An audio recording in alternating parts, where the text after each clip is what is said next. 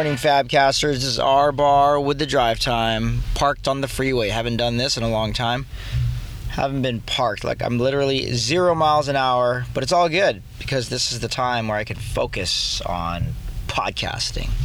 All right, this morning, the first thing I, because I, I woke up late this morning uh, because I stayed up late and it was very very productive. But I pay a price in the morning just just waking up uh, groggy.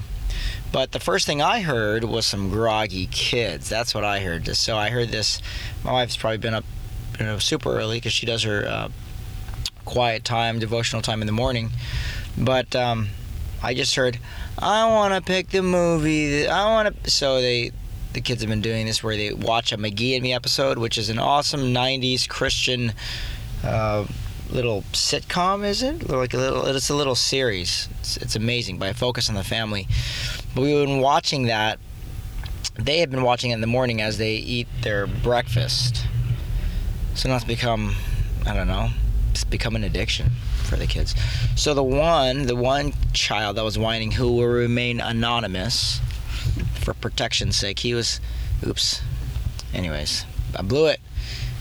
He goes, I want to pick the movie. Oh, I want to pick. And then he, there was a whiny tone. And then I felt my blood pressure go up. And then the words hit me. I'm not after behavior modification. I'm after heart renovation. I could raise my voice and yell at him and squash it in that instant and say, Stop it. You've just blown it. Now, no movie. In fact, I'm throwing the iPad away. You know, that's that's what my heart. So that's what I wanted to say. But I heard it so clearly in my mind, the the, the graciousness of God saying, I, I don't care about correcting behavior as much as I do pursuing hearts. And what I want to do, Ryan, is pursue your child's heart. So when I sat down with my son, we talked about why would there be whiny tones coming out of our mouths and my point was because there's a whiny tone in our heart, and of course it, it's not being received because he's he's you know in the midst of it. But um, and then we went to the the breakfast table, and I told my wife, I said no, no iPad, no. We have we have built into the. I mean we're making dopamine addicts out of our kids because they get so stimulated by these electronic devices and now it's like i need it i need it. it's like a drug it is a drug Dopamine Addiction is a Drug. Read it. Simon Sinek's books. Uh, Problem with Millennials gone viral on Facebook. All Simon Sinek, S I N E K. He's he's not even he's not a believer. He's not a professing believer in Christ, but he's stumbled upon something amazing, and that, that's the fact that every time we get a text message, it shoots dopamine to our brains. So it's like a drug.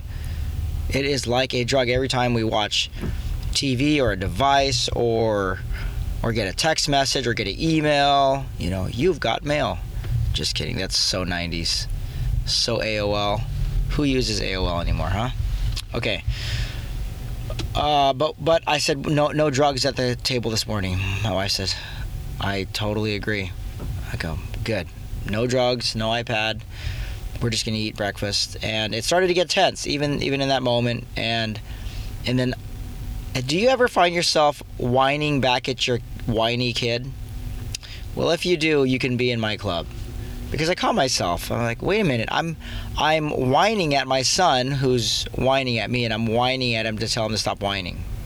This is madness. So my and it gets worse even when I start getting theological with the kids at the same time as being angry. Not good. So my wife comes up to the table and uh, interrupts our tension with a prayer. And she says, Lord, we just invite your presence here. And we ask that you love one another through us. Some, it was something really good like that. And it was, and, it, and that spirit of tension left the room. And, and I told my wife, I said, did you see this is this is the spiritual language. Did you see what what just happened? There was a spirit of tension that filled the room. And then prayer got that spirit out of there. It was squashed. It was done. So uh, you know, years ago I would have laughed at oh spiritual. What are you talking about? Like like a literal spirit, like a deep, and I would have been in an argument over words. It would have been an argument over words. That's a Bible passage somewhere. Look it up.